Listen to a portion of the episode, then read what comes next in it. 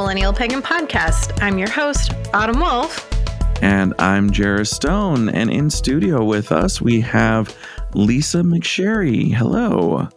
Hello. It's great to be here. That's wonderful to have you. Uh, so how, how has everybody been this week? Fantastic. It's been a crazy week for me.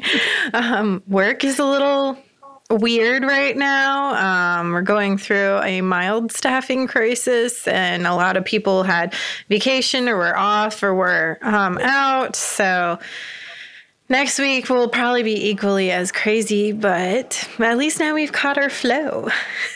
Nice. Mm-hmm. Yeah, no, it's been kind of an interesting week for me. I've had a couple of different interviews for uh, new jobs that I'm hoping to land at least sometime soon, but I think uh, at least at least one of the interviews I know I nailed. Yay. That always feels good. Yes. Mm-hmm. Mm-hmm.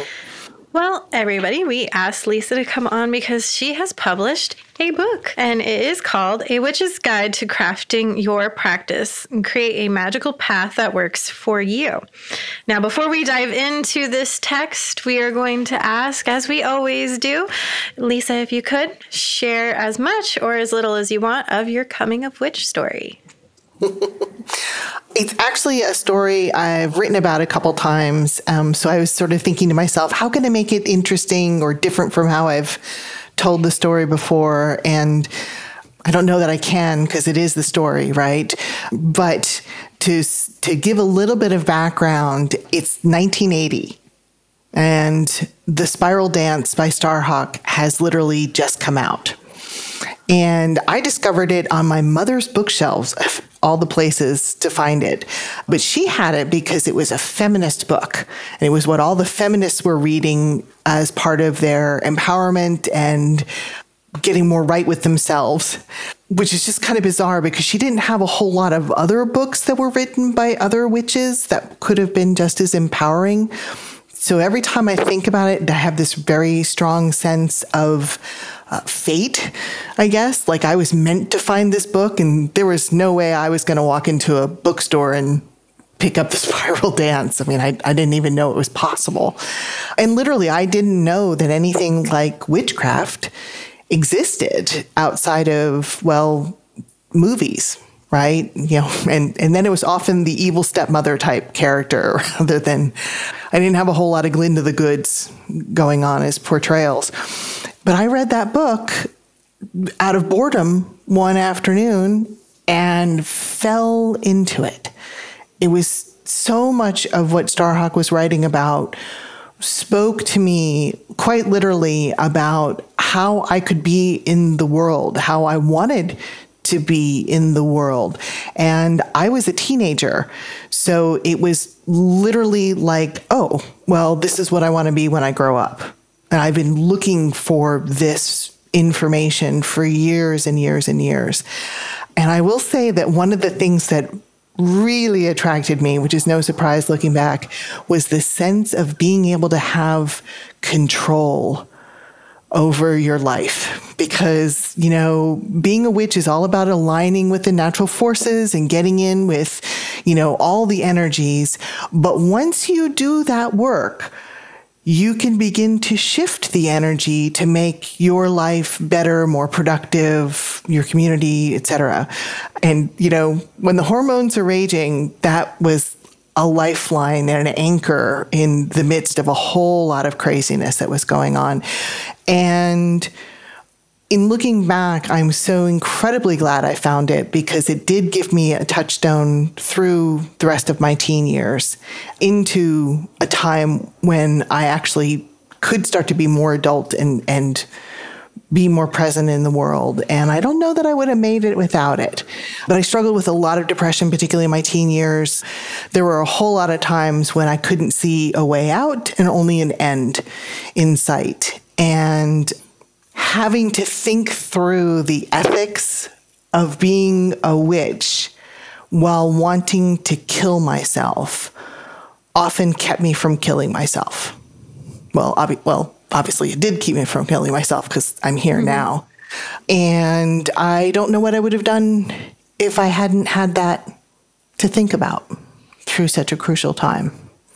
My reclaiming group had a lot to say about reading The Spiral Dance, that you will be, it will kind of force you to read it at the time and in the time frame that you need to read it. Like, I'm usually the type that can devour a book if I'm interested. And The Spiral Dance took me three months or more to get through it because of how dense the subject matter was. So to hear that you got through it in one day means that, like, that was to, to me, and I'm sure Jarrah can echo the same thing, is that that means that you needed it in that moment, and that just having that kind of like already feel about that book and knowing that it just makes you take it as you need it. Mm-hmm. Yeah, that's I mean, a very exercises, you know, the work that you have to do came mm-hmm. later. I mean, obviously, I wasn't I wasn't doing pentacle after pentacle all day long, right? No, yeah. Even as a teenager, that would have been enormously exhausting. like, yes. Just, and, and I don't have nearly that energy now. So, and and a lot more awareness about it. But you know what it led to was that Samhain. Now that was about the summertime, and then that Samhain of that year, I actually dedicated myself to the goddess at the time as a priestess, mm-hmm. and I and I was very sincere. I created my own ritual, and I was like, I will do whatever you tell me to do. I will walk the path you set in front of me. I commit to that. You just got to be kind of clear about what that path is, because I'm really dense.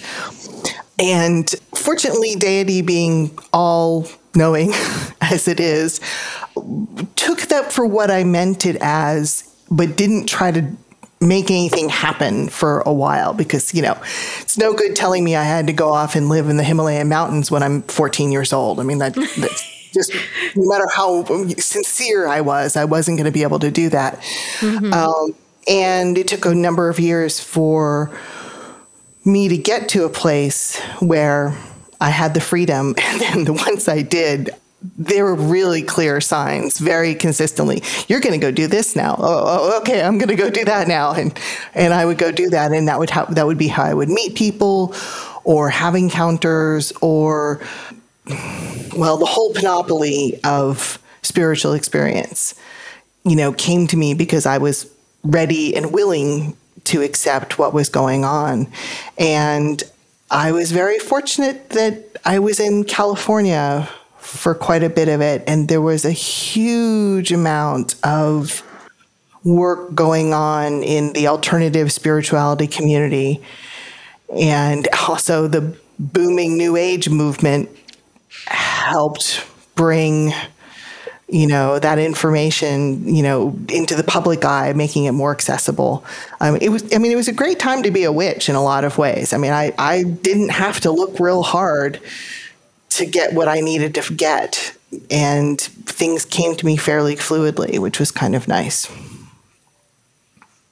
Yeah, the the the, the fact that you asked for clarity, like to actually be concise in those signs, that I think that, that really helps. Yeah, I, yeah, that's my deal. I'm yeah, I'm not very psychically astute. I have to work really, really hard to get to the astral plane. I'm a, a multiple time Virgo. I, I'm such an earth sign. It's not even funny. So to get out of being grounded is my task in a lot of ways. So my deal with deity is I'll do it. You know, divination, I'm, I will do it. I will, I will absolutely do what you tell me to do. You just really got to be clear. And there have been times in my life when I've actually said, you're being too subtle. I I, mm-hmm. I feel like I'm getting a message here, but I'm getting conflicting messages. So can we be a little clear? And like that night I'll have a dream or I'll turn over a tarot card and it'll be like, oh, subtle. Got it. I'm with you. Clean by four coming. Oh. That self-understanding is so important, though, in magic, and being able to be like, okay, I know I know myself, and we'll talk more about knowing yourself later, but I know myself enough to say, okay, you need to like, you need to come at me with a clue by four here. You can't just be like, oh, look at this pretty cloud and it's supposed to send you a message. Like, no. And, so, and sometimes I'm very much like that. I'm like, no, it's just a cloud. No, that's not a sign. Three signs later, then it's like, no, pay attention. This is a sign. And I'm like, are you sure, though? Because that's just a bird. It's a bird not doing bird things, though. So, mm-hmm. yeah. But yeah, I've I've had very similar experiences where Goddess is like, okay, it's time to do this now.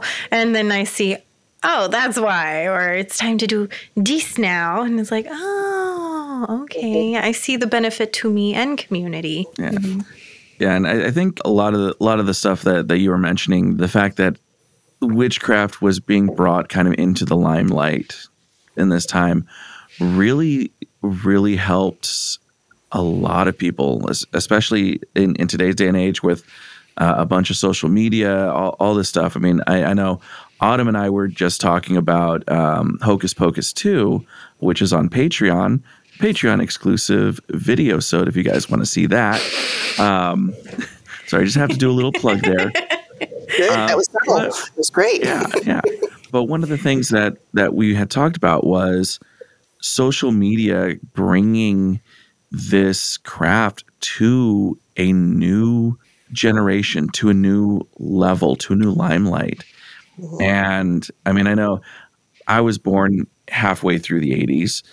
So, you know, growing up, the the whole thing with, with witches and witchcraft was, you know, green face, crooked nose. I mean, yeah, the still kind of happens, but um, but to have such powerful women in the craft write books like The Spiral Dance really helps a lot of people solidify it. Mm-hmm. Mm-hmm. Yeah. Absolutely. You have people like Phyllis Curott, who is writing in the nineties, who, you know, here she is, this is a lawyer who's talking about her journey into becoming a witch. And what, she's written four books now, I think. Each one is fantastic, and each one is very well grounded in all the techniques of being a witch. And, you know, she's a high-powered lawyer in New York City. And it's like, oh, yeah, real real people do this. And real people are serious about being witches. So, you know, it's not the stereotypes. It really hasn't been the stereotypes for a long time. Yeah. Um, I'm, I'm just in awe of the people who were born after the turn of the century. And let's just have a moment for, wow, that's just twenty years ago. Thank you. Um, you know, who who have never really had to struggle through the stereotypes. And, I mean, they do, because there are stereotypes for a reason, but it's not the same. There just isn't the that amount of baggage that there was before in many communities. Yeah, so, there's different stereotypes. Yeah. Mm-hmm. I think the stereotype has kind of changed from crooked nose, green skin, and cackling to kind of a n- new age hippie um, stereotype, the love and light stereotypes. Not saying anybody who aspires to that or takes on that anesthetic is bad or anything, but that's kind of what I've experienced um, as an adult. As a right. kid being in the South, I experienced a lot of Satanism, but after the the satanic panic, um, I could kind of understand that, but... Kind of, neither. yeah. Yeah. and, and, and there's a yeah. political role, I think, mm-hmm. now, which is very... Which is a... I'm sure Starhawk is thrilled to see in many ways, because that was her whole point, was mm-hmm. you can't be a witch and not be political, because we are intimately tied to our environment. And when you live in a patriarchal capitalist system, you're always going to be marginalized. So how can you become powerful when you ha- or exist in a system that marginalizes you? And that's another thing I see younger, you know, which is post two thousand, really are are much more politically aware and interested.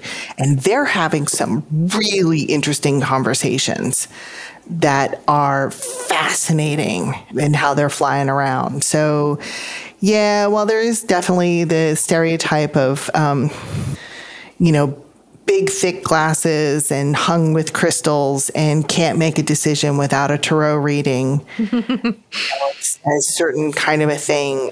There's also a lot of, you know, out on the front lines and picketing and, you know, marching and writing about, you know, how intersectionality interacts in which world. So, yeah. yes. This yeah. has gone far away from me. my so we can bring it back in. After um, going out on your own, how did like your experience change? How did it come to, like, did you come out in public? What did what happened then?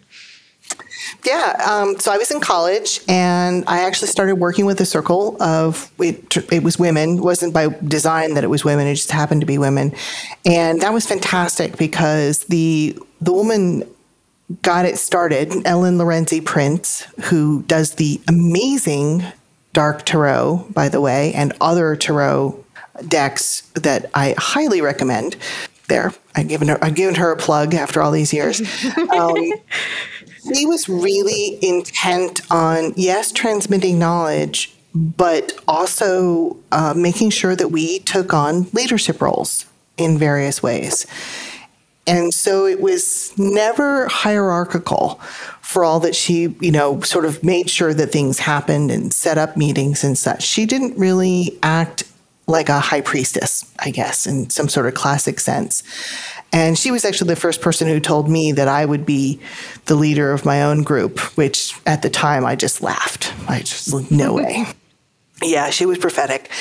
But after college, you know, I'm out on my own. I was in New York City, and there are a bunch of groups in New York City. And I ended up sort of doing a lot of open circles and classes at the bookstore and sort of very classic how witches find each other before we had the internet, mm-hmm. um, all kinds of things. And I didn't really gel with anyone. You know, I was, I was real caught up for a while in, you know, surviving. New York City is really intense when you came from a school of seventy-five thousand people, um, a town basically of eighty thousand, because it was just the school that was supporting it. And So, and I also never felt the need to work with a group of people all the time. Like when I wanted community, I would go to an open ritual. Uh, I went to an open ritual with Margot Adler, I, you know, with a couple of famous people in the New York scene, just by happenstance. You know, I was there and they had a class and I paid the fifteen dollars and, you know, boom. But it was never planned. Mm-hmm. And I was doing a lot of work on my own, just a lot of work on my own. And it was good to do that. It was nice to group move, work with people, and having worked with people through college and then doing things on my own gave me a different perspective. The hardest part about it is you really can't track your progress mm-hmm. when it's just by yourself. I mean, you can to some degree, but it's so much more difficult when you don't have the ability to have anyone else say, your energy is really coming through closely. I'm really, like when you said green, I felt the green on your energy, you know, that you're, that's really working. When you're by yourself, you're like, I'm, I'm doing green. It's not like you can look in a mirror, right? Green. yeah. uh, so that was what I struggled with the most. And then eventually, in the late nineties, actually, I found an online community. And that answered all my questions because I could circle as I needed. I was circling with people who were all over the country, in some, some cases around the world. And I found a group that had a pretty clear... Well, it wasn't a very formal structure or teaching, but gave me a lot of information and filled in all the cracks of my basic knowledge. I mean, I thought I knew X, Y, Z, and I got to actually work with people to make sure that I knew X, Y, and Z. And from that, actually, I developed what became my own coven and the training class that I do every year, the Art of Ritual class, uh, which is that training. It's a year long, the basics of witchcraft. It's it's energy work. It's let's talk about deity. Do you need deity? Do you feel like you have a deity? If not, do you want a deity? How to meditate? How to visualize? while also being in ritual with people who are experienced so that you can actually see the reading and the work that you're doing in practice, because that is the most, for me, the most important thing about witchcraft is you got to practice it. It's it's not mm-hmm. meant to be theoretical. It is not meant to be sit on a hillside and contemplate the universe. I mean, it's fun to do that for a while, but that's not the point. Mm-hmm. Right. You know, the point is doing the work, doing the work to become a better person. And that means moving energy and having a conversation with something you may call deity or not, as the case may be from time to time. So what would you describe your craft right now as far as, I know that you just explained that you're online. Where are you at? What do you work with deity? Which deities do you work with? um, so that's that's a kind of an interesting answer. I, I'm a witch. It's a word I've used for myself for a really, really long time. I'm comfortable with it. If I am in polite or mixed company, I might not use that word and instead say something like, I have a very strong spiritual practice, and I just stop there. Mostly people don't need to get into religion too much unless they're trying to make a point. And if they're trying to make a point, I probably don't want to have a conversation with them. It's kind of how that goes. Yeah. Uh, I don't wear a pentacle. You know, me walking through the world, you really wouldn't know that I'm a witch. Uh, and, but that's the word, the label I will use for myself. And my practice is classically eclectic. It's, I, I am part of the magpie tradition of witchcraft, which is if it works and I see that it works, I will probably try and incorporate it into my practice. I, I call that cobblestoning. Mm-hmm. Cobblestoning. Ooh, I like that, actually. Mm-hmm. That's really nice. Because building. I like magpie. Ma- magpie, I like magpie too. That's yeah, cool. Yeah. That's cute. It, it works. You know, it's like a little, but now, you know, and, and it, I don't do wholesale lifting of things, but someone will say, you know, mention something that they do, and I will go look at what what it is, and I will read up on it and go, oh, okay. Um, you know, there's no time when I'm going to be adding the, what are those beautiful Jewish horns that they they blow in temple? Shofars. Shofars, thank you. I'm not going to be adding a shofar to my practice, I mean, because mm-hmm. that would be rude. And it's not my culture. But someone saying, ooh, here's this stone I never heard about, and going and reading up the properties of the stone, and maybe that stone will come into my life. It's like, it's more like that at this point. Mm-hmm.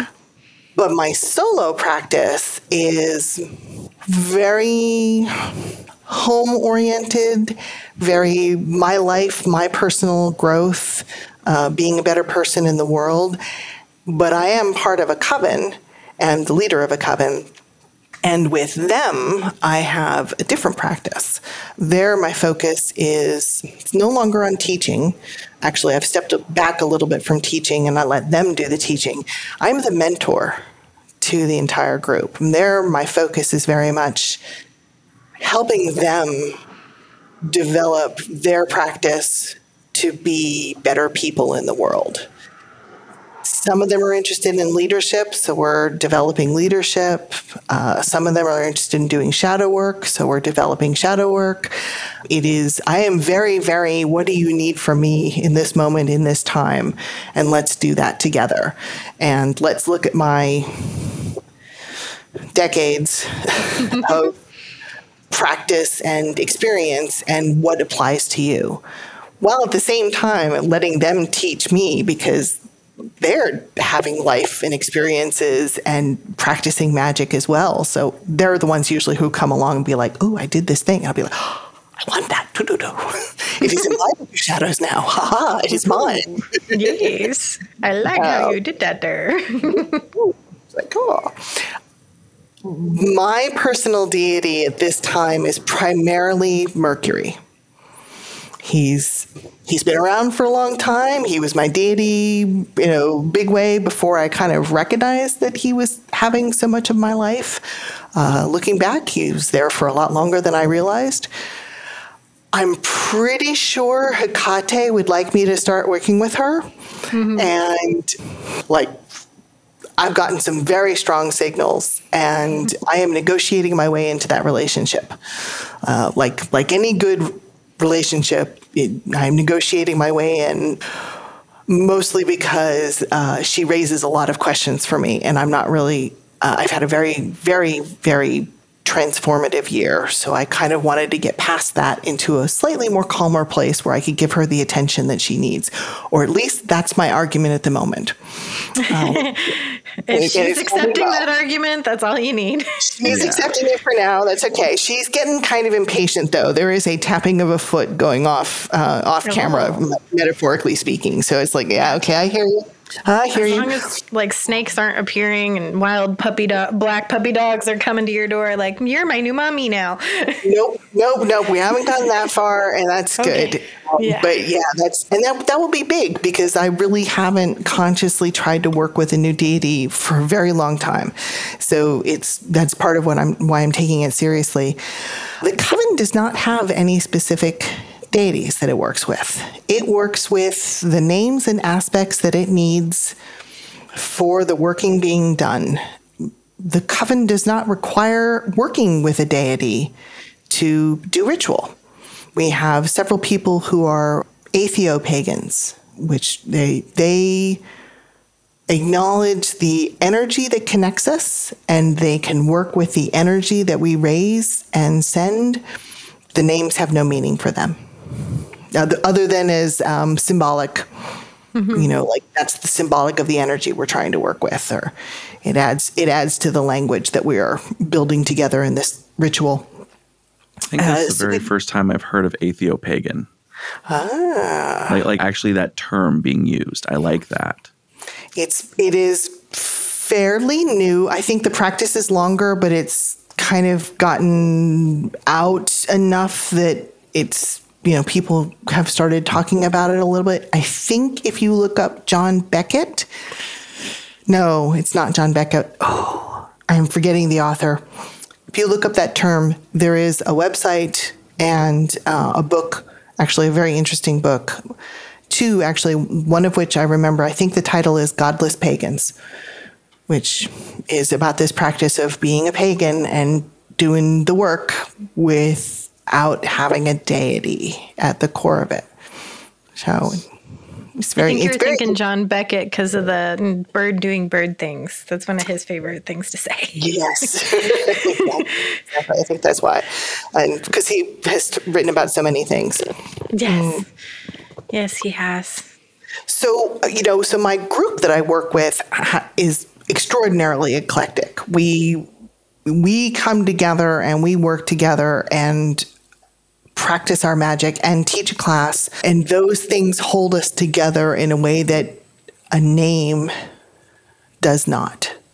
And that makes us uh, very different from what a lot of groups do, actually, and from how I was taught. I was taught uh, the the core deities for my formal training where Pan and Hekate, which, you know, sort of classic witch names sort of a thing. But the weird thing was is that while we had those names, it was a lot of talking about them rather than doing things that were specific to their worship. Mm-hmm. And I think that's one reason why when I stopped working with that group and hived off and started my own, I, I didn't bring that with us.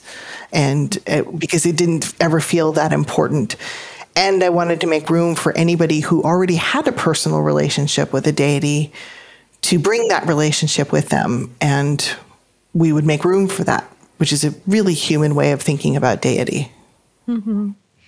Yeah, I don't think I've even worked with a group where deities were named or were like we had specific deities that they actually talked about the worship. Like they'll talk about what they were, their symbolism, what they were for the ancients, like their importance and stuff, but never like this is how the ancients worshipped them. This is how modern pagans worship them. And we're going to go through a practice of doing that. I've never had that experience. I would think that that's kind of a more, or even like how to build that relationship was never really discussed in a group.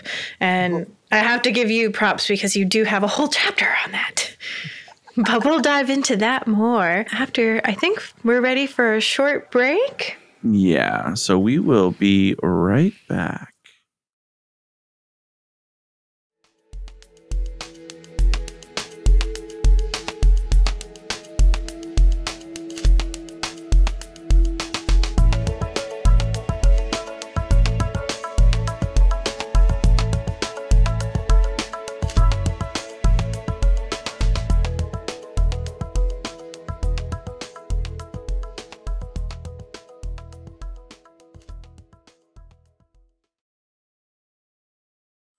All right, and we are back with uh, Lisa McSherry, and we were we were having a little chit chat off air about our kitties, and uh, so as of recording this, today is uh, October eighth, which is actually the official launch day of your new book. A Witch's Guide to Crafting Your Practice, Create a Magical Path That Works for You. Long title. I love it. Everything you need to know is in the title. Oh, yeah. Yes, that is very true.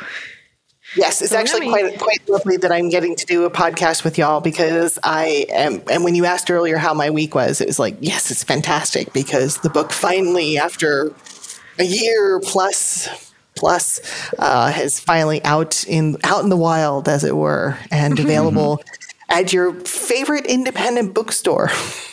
Yes. Yes. Yes. But this isn't your first book, technically, correct? It's oh, just your no, first one with Llewellyn.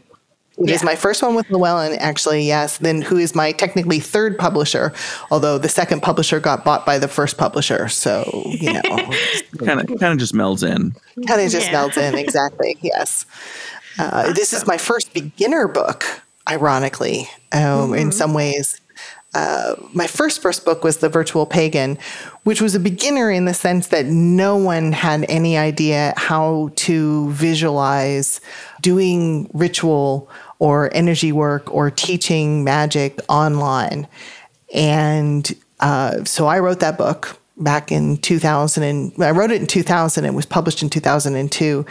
And I love it in many ways because I captured a moment in pagan history because everyone was online all of a sudden, but we had just barely gotten web pages. It was the days of GeoCities. You know, I have an entire chapter in that first book where I talk about how to get online because people didn't necessarily have a P C, a personal computer at hand. Uh, they might only use it at work. So how would you do that at home? And I was very excited because I just heard just before publication that Intel was coming out with a four eighty-six processor, which was going to speed things up immensely. That's how beautifully dated that book is. And uh, the rights actually eventually reverted to me. So back in two thousand twenty, I rewrote it. I updated it twenty years later. And the first thing I did was take out the chapter on how to get online because we all know how to do that. Mm-hmm. Uh, and then there's uh, another chapter I took out, but I kept them both as appendices because I think it's actually kind of wonderful to look back and see where I started from with all of this. And, and the new version, the Virtual Pagan two point oh, had to talk a lot about security, a lot about data and what's happening with your data and how to actually remain private online, should you want to, which many of us probably want to be more than we are. And, you know, it's it's a very different book because I had to talk about social media, to go back to something we were mm-hmm. talking about a little bit there. No one predicted social media and the yeah. enormously altering effect it has had on all marginal communities, but yes, witchcraft, because yeah. now, not, I mean, it was a thing we knew at the time that you could just go online and find information, and whether it was good information or not, you know, you couldn't, you couldn't know until after you tried it.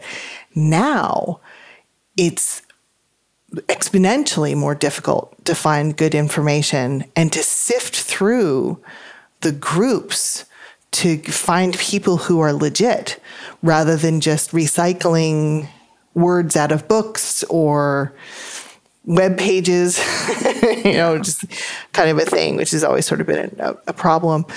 Uh, it, you know, it just, I mean, that was a lot of what the Virtual Pagan two point oh had to talk about, because mm-hmm. that's been the change that we've really, really had.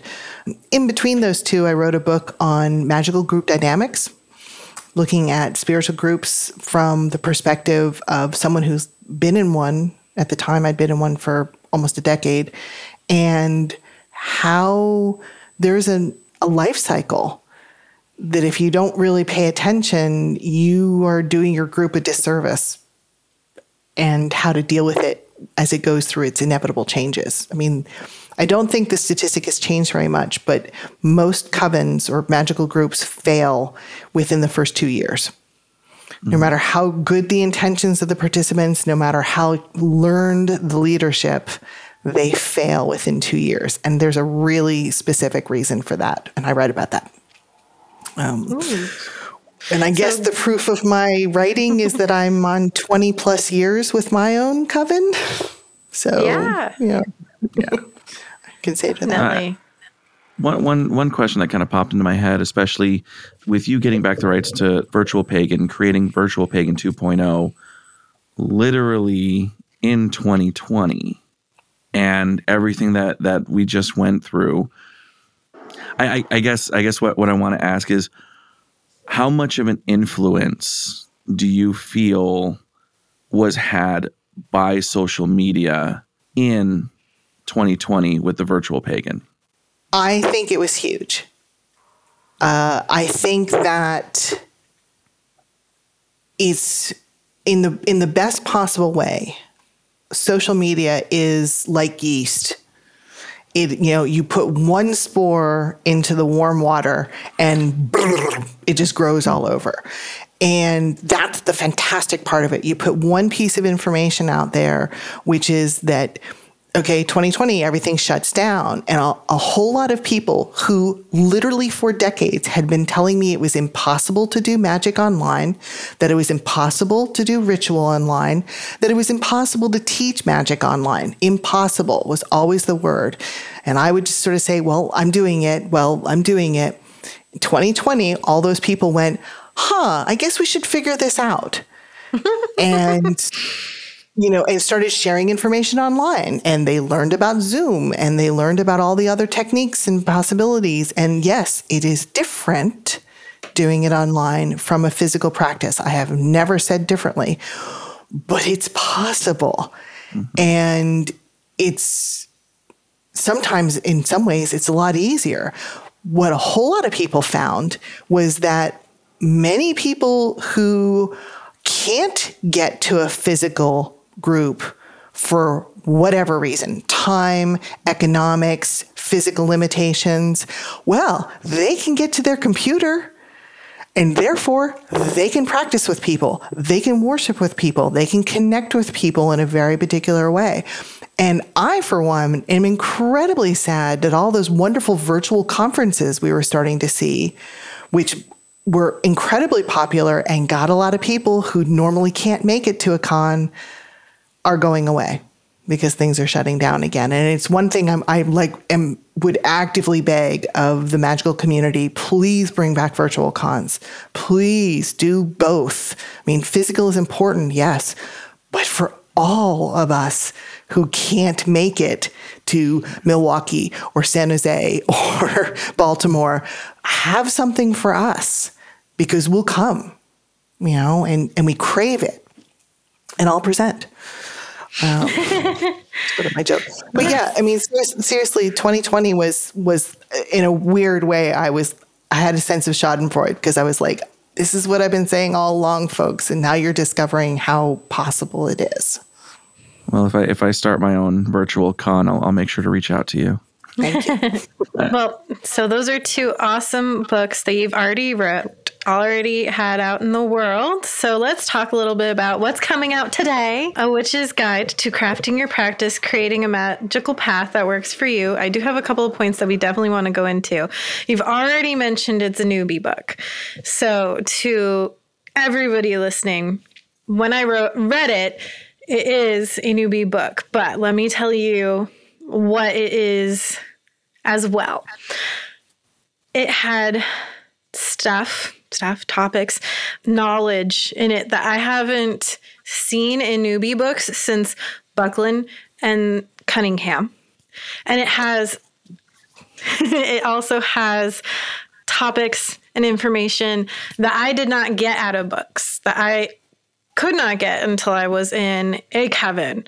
And it goes over things in a way that I'm never seen before. It is very modern conversation. It's also not talking down. You're not withholding information.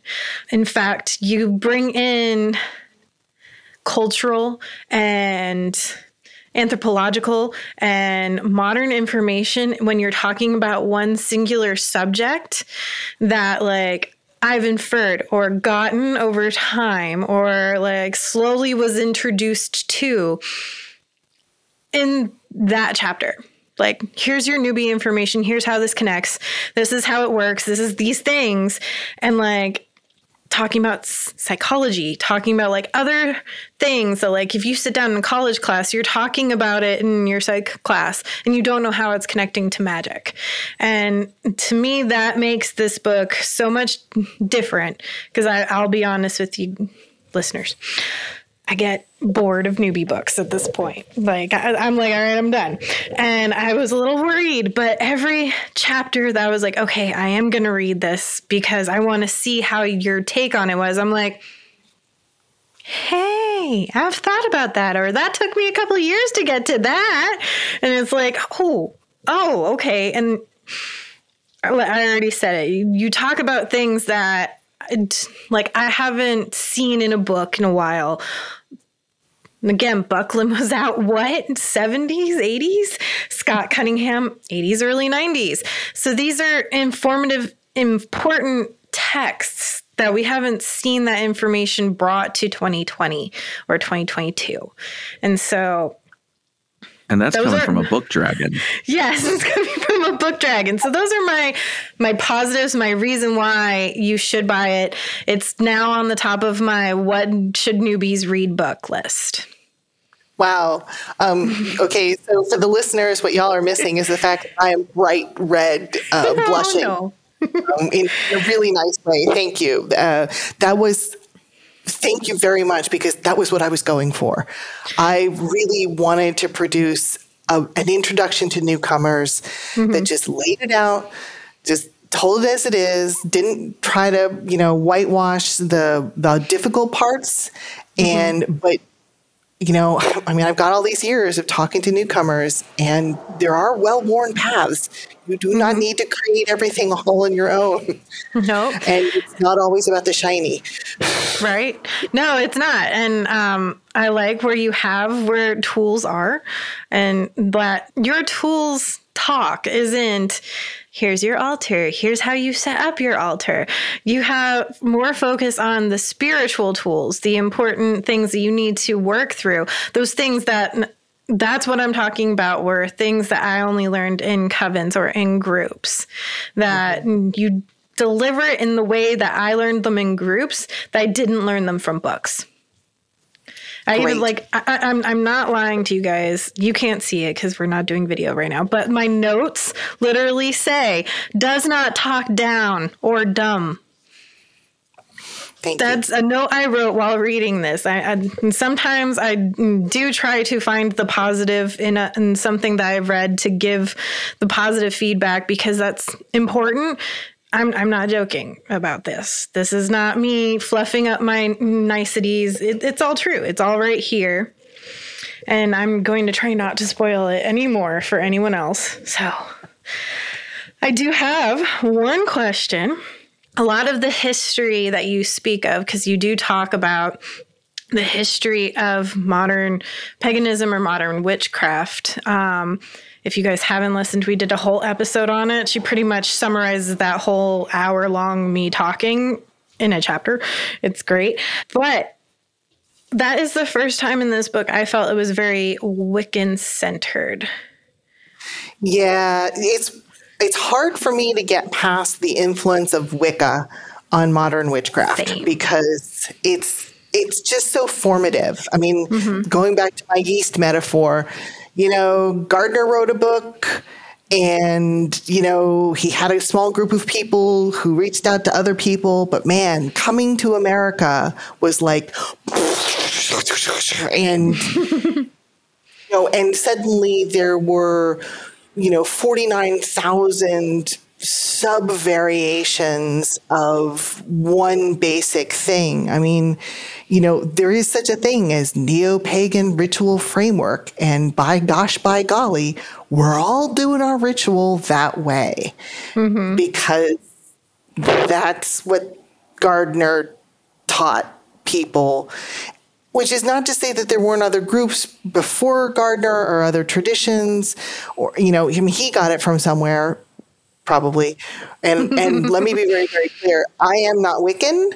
I've had conversations with Wiccans over the years. My best friend is a Gardnerian. There, I'll make that joke.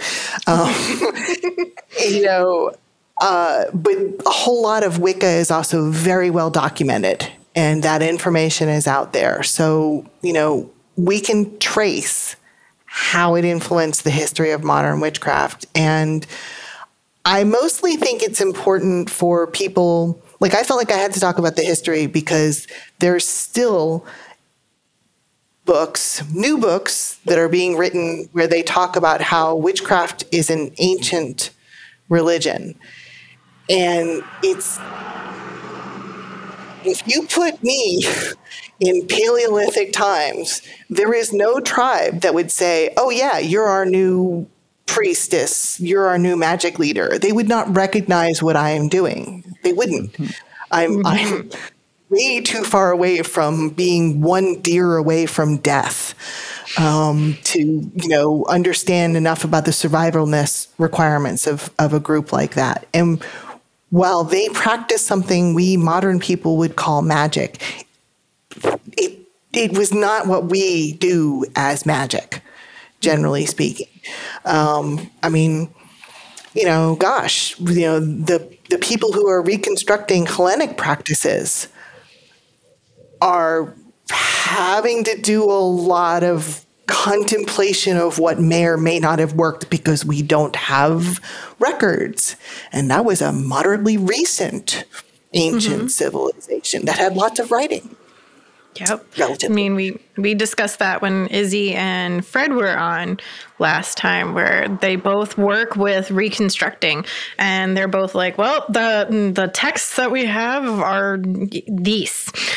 And mm-hmm. then the modern interpretation of those ancient texts were done by men in the eighteen hundreds. And so that's why we're looking at women in this frame and this in this frame, and that, like, we have to figure out how to break that.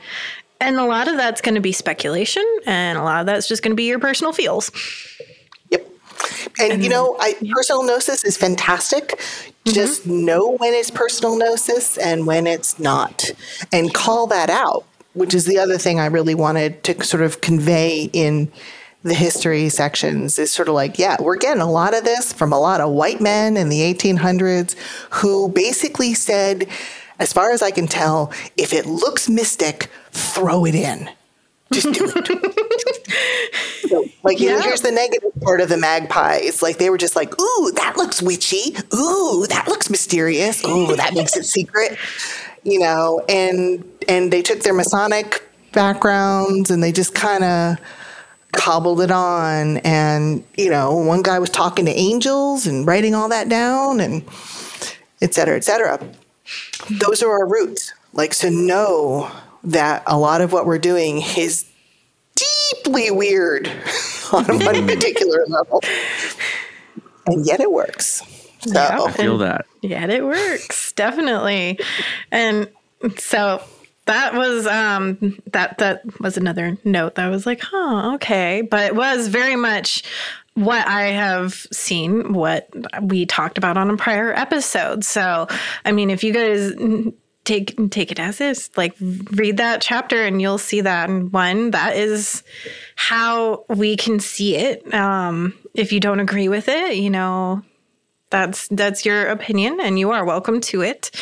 But I liked that chapter. I definitely did. Myself, I was like, oh, I, I feel um, validation. And I also feel it's it's a kind of a subtle red flag. If you, mm-hmm. for example, want to work with someone or work in a group and they're talking about the unbroken tradition of Wicca from three thousand years, that's like, have a moment of, huh, mm-hmm. and and and maybe, you know, hold yourself back a little bit, because that's not a great sign about what they're transmitting. Now, I, I always have to do a very important caveat here. There are family traditions that are potentially thousands of years old. I mean, probably more hundreds, but nonetheless, unbroken family traditions. But those are family lines. Those are closed practices. You will never know about those practices unless you marry into the family and they choose to reveal that information. So I am not talking about that. I am merely talking about all the people who are like, ooh, we're doing it like the shamans did. It's like, oh, you use the word shaman. That's a red mm-hmm. flag right there. Yeah, no. Or the druids, yeah. Or the druids, oh, yeah. Mm-hmm. You know, even, the, I mean, I mean, the good modern druids are like, yeah, we're figuring things out. And we're doing mm-hmm. things in a way that we think might have how, been how it's done. They don't say this is how it was done, because yeah. that's crossing over the line. And I think that's really important for newbies. In a certain way, this entire book is cautionary tales. Mm-hmm. I agree. Another chapter that I really loved is your discussion on ethics. For a newbie book to go into such a heavy topic, to me, that's important. And I don't see that in a lot of them today. Thank you again. Uh, yeah, I think it's important for people to come to ethics beyond and at harm none. Mm-hmm. And also understand how badly misunderstood and at harm none, do you, do what you will, is used. Because yes, Gardner said it. He meant it only for magic, not for life. That was not, you know, your precept for how to be a good person in the world. No. No, no, no, no. And, and which is good, because it eliminates a whole lot of the really problematical part of trying to live by an impossible standard. I mean, that's al- for me, that's almost as bad as the Catholic notion of original sin.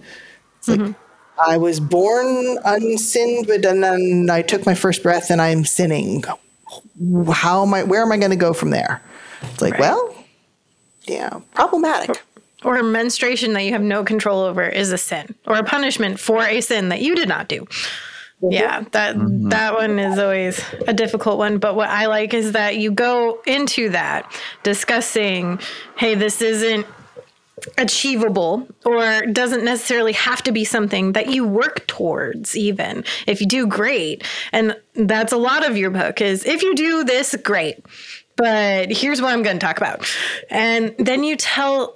You give great instructions on how do you build your own ethics in magic and in life, that being yourself and being responsible to yourself to maintain these ethical codes is important. That's that's what you should be achieving or working towards.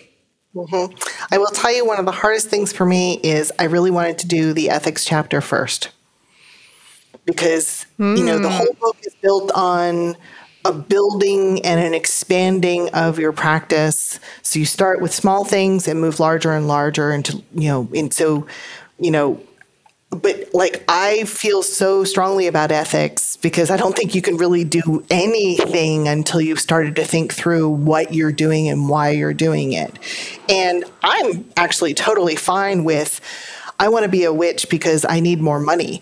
Or, you know, I want to be a witch because I want to be more attractive. Great. You know, that's not shallow at all. Those are great beginning points. And, but you be honest with yourself that that's why you do it.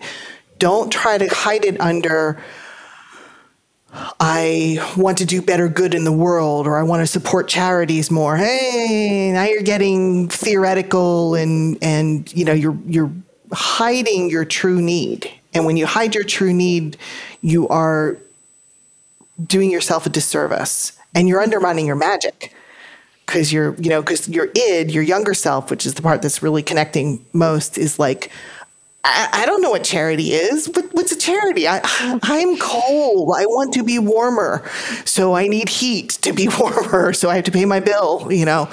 I mean, that's that's where, you know, you have to get down into. And having an ethical place is fantastic for boundaries, which is great for understanding why you're creating a circle.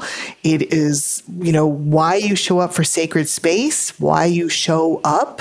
I mean, ethics is really, really core, and it hurt me to have to put it in like chapter five, um, which just feels so long into the book at a certain level. But it's also not as interesting as, you know, what's your first step? You know, take right. your first step, do this, and now go to the next thing.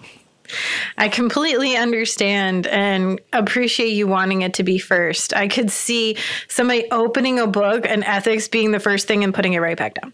Exactly. It's like, no, no. Away. Like, no, no, you got to worm.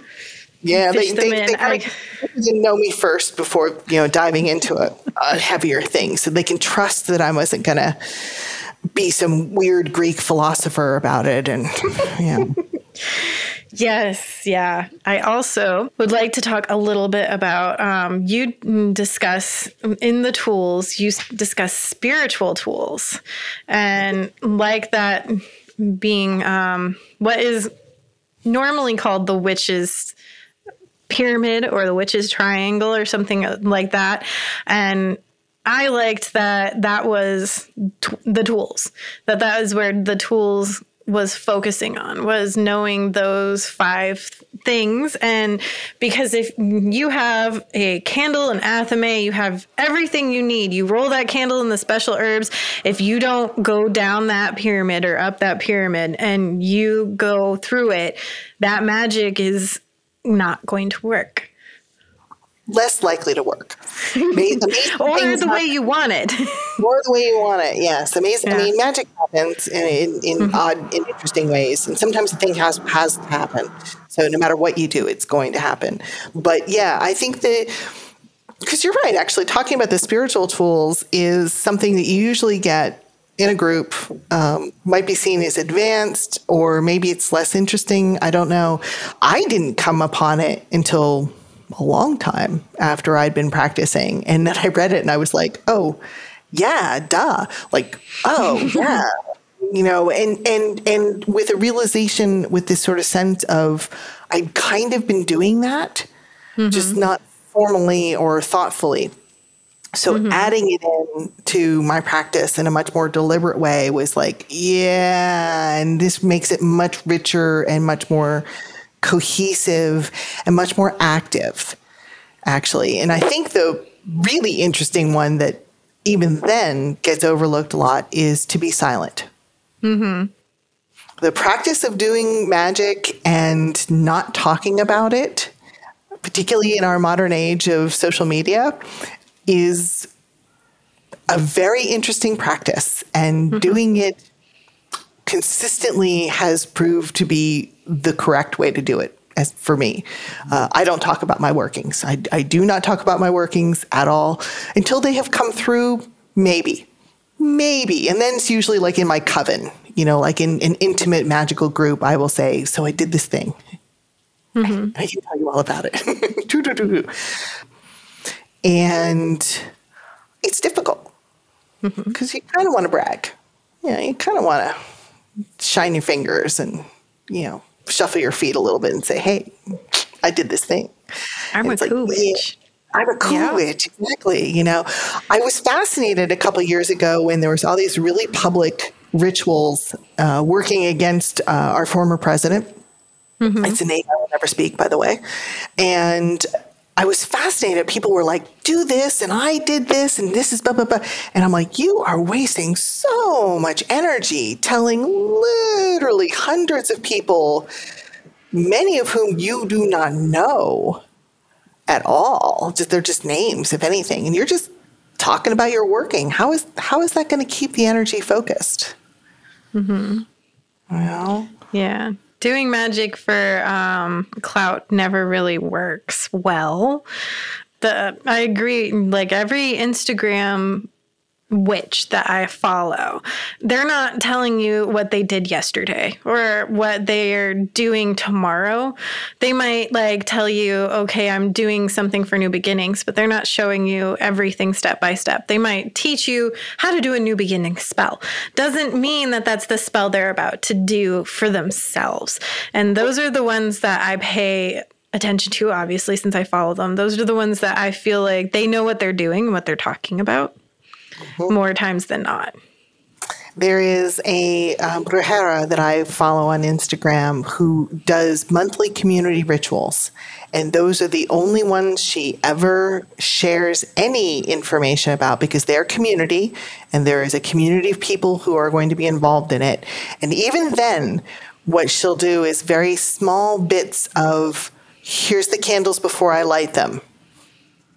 Here's my white robe hanging on the branch when I am done. This this ritual was about blah, blah, blah, blah, blah. And then that's it. It you know, mm-hmm. no other details. She might say, oh, I'm you know, she might give you little, I'm gonna go to a crossroads and I will take care of these things and leave these offerings. But the thing itself is not. And it's really important to remember that's a different tradition that has different rules regarding what you can and cannot share. I mean, there's mm-hmm. tons of stuff that she doesn't share. It's like, right. Nope. Yeah. I got a message from my ancestors. Boop, that's it. Yep. That's all she'll say. It's like, okay. Yeah. Like saying, what is your wanted outcome before the outcome of the spell has even occurred? You're just blowing it right out. Yep. Yep. Makes, yeah. Just makes it harder. So much yeah. harder. Mm-hmm. And I feel like when I started incorporating the pyramid, I heard a lot of people go to know, well, you know what you want. Do you though? Why do you want it? Like you need to know yourself and what your real true intentions are. Like you were saying, like the id and the just knowing what you want changes things. And so when you were saying like that conscious going through it just adds that extra flavor to your magic, I feel like so many people will skip the to know. Well, obviously I know what I want before I even start thinking about the spell. But do you know? Do you know yourself? Do you know how you're going to react to the thousands of different possibilities that this is going to take you? Like we always bring it back to love magic because that can so easily go awry. Are, do you know how you're going to react when it goes awry? Because nine times out of ten, nine, nine point nine times out of ten, it's not going to go the way that you're thinking it's going to go. Yeah. And, of course, the exception is if you do love magic on yourself. Mm-hmm. For self-love, if you, if yeah. you center it all about, you know, if it's, if your spell is, I'm ready to find my partner. I'm ready to find my true partner. I'm ready, you know, I want to make myself open for the right person to come along. Then that's a much higher chance of success. Mm-hmm. And, you know, it doesn't fall into that nine out of time, nine out of ten times. What's interesting is when the person shows up and they're not what you had in your head. Mm-hmm. Because, you know, you want to say partner and the next person who shows up is not the right sex that you'd always previously preferred, or they're from a different culture, you know? And so that's the part of to know. I mean, are you really going to accept this gift that comes along? Are, you know, how, are you okay with that? Because you should know that before you go in. Mm-hmm. By the way, for those of you listening who are newcomers, the Witch's Pyramid that we've been discussing is to know, to will, to dare, and to keep silent. So just to, we've mentioned two of them. I thought I'd just tell you the other two. On both ends. On both ends. Yep. Well, um, my last thing that I kind of want to touch on, and you made it just one page, but I want to kind of get the juice out of it, is this wishcraft. Mm. Wish, well, wishcraft is something I alluded to a little bit before, which is that you can do magic without a lot of effort. Sometimes magic can just happen. And it's a two, it's a double-edged sword because it's the, it is as simple as blowing out your candle on your birthday cake. Okay, which, which in my house is a sacred tradition every year. That candle will show up on something on your birthday to be blown out because that is super, super duper magic. And you take that ma- that wish very seriously. And, you know, there it is. That's witchcraft. There's no circle. There's no calling, inv- inviting powers. It's there's nothing else going on. The ritual is in the showing up, and the ritual in the thinking about what you're going to wish for, and then the blowing. And that works. A lot of people do that. A lot of people have wishes come true that way. It's the emotion behind it. Generally speaking, wishing for something to happen is it, it's witchcraft. It's it's just it just doesn't go anywhere, you know. Some which is also a nice thing, because if you are wishing for someone to die and then they get into an accident, it wasn't actually your fault. I don't care how angry you were. I don't care how much you meant it in the moment. It really wasn't your fault. Okay, so that's kind of the other part about it. So, you know, all these terrible stories of, you know, you needed money for the rent, so your, you know, your boss laid off your coworker and now you get more money at work. It's like, that you didn't cause your coworker to get laid off. You didn't, no matter how, no matter what you wanted in your spell. So it's all tied up in all of that, actually. Um, and it's kind of tied up in that whole like harm none kind of notion as well, especially with what you just described. Well, then I just harmed somebody with my wishing for money spell, or or just plain old wishing for money and carrying around a gold coin in my pocket. Yeah, see, I don't live in a universe that's that mean. Yeah. I really, really don't. I just, uh, I don't think... Um, I don't, you know, to, use, to borrow from a completely different metaphor, I don't think life is pie. And if I if I need a bigger piece, it means someone else gets a smaller piece. I, I really, really don't. Or my pie is not someone else's pie, so I can have whatever I want, because it's an ever-renewing pie. Ooh, hmm. Had pie for breakfast. I don't like that idea, actually. We're all just going to drift away thinking about pie. Hmm. Yeah. Yes. An, an ever-renewing pie. Hmm. Uh, anyway, to focus back again, uh, you know, I just don't live in a universe where if I can express my needs clearly and ask politely that they be met, that somehow that is going to harm another person. I mean, I just, I really don't think the universe runs like that. I mean, that's, that would be very, that'd be like there'd be this great big accountant in the sky, you know, and, and it just, I, I just, I think deity is more generous than that. I really, really do. And I think, you know, that's, that is an important part about getting in right alignment with yourself. I mean, I've I've had people who've told me over the years, I can't do magic because then I'd be asking for something, and I don't think I don't. And what they don't say is, and I don't think I'm worthy to ask. Mm-hmm. And there's a part of me that recognizes that if they can't ask, then no, they're not worthy, and they shouldn't do magic on a certain level. But I wish for them the opportunity to do magic so that they can experience the joy that happens when you connect with that energy and you get in right alignment with that energy of the universe, the world around you. And you say, I'd like this thing to happen. And the universe says, okay. Which, oh, I just got chills all over my body, because that's, that's the joy of magic. That's why you do it, right? Mm-hmm. It's fun. You know, it's not some terrible go to church on Sundays and listen to someone talk and be bored and you just want lunch, you know, mm-hmm. the whole time through. It's fun and messy and smelly in good ways. Mm-hmm. And, you know, um, and it's as simple as going for a walk.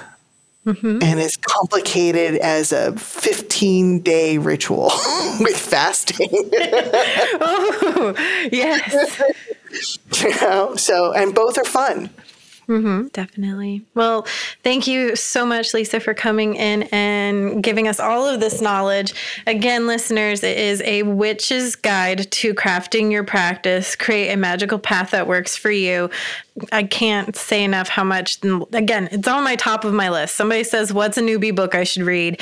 It's going to be it. And that, I hope, says enough. um, right. I, one would hope. It is available now as of recording this today on the eighth. Obviously, you're not listening to it on the eighth. So where can we find you, Lisa, if we want to get more information about your coven, about your other books, et cetera, et cetera?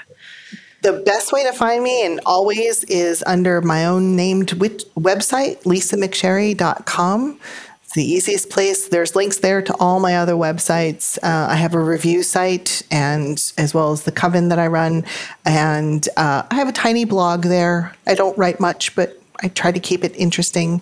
And you can also find out if I'm speaking somewhere or talking on a podcast, or listen to past things that I have done.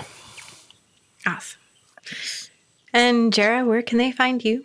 Uh, of course, I am on Instagram under aka underscore Hagrid underscore cosplay, TikTok, az underscore silent underscore Bob. But yeah, right, right now that's that's pretty much it. And uh, what about you, Autumn? Where can we find you? Well, you can find me on Facebook and at my blog, which is Iron Wolf Circle on WordPress. And then you can find Millennial Pagan Podcast on Instagram at Pagan Pod and on Facebook as well. Awesome. So uh, again, we just want to say thank you for all of our listeners and, of course, our Patreon supporters. You know, and like I, like I said before, we got something very special up on the Patreon page, so make sure you do check that out. And for those of you that are wondering and want to see it, you can go ahead and help us here on Patreon to help out your local, not so local podcast. uh, but from all of us here at Millennial Pagan Podcast, merry meet, merry part, and merry, and merry meet again. again.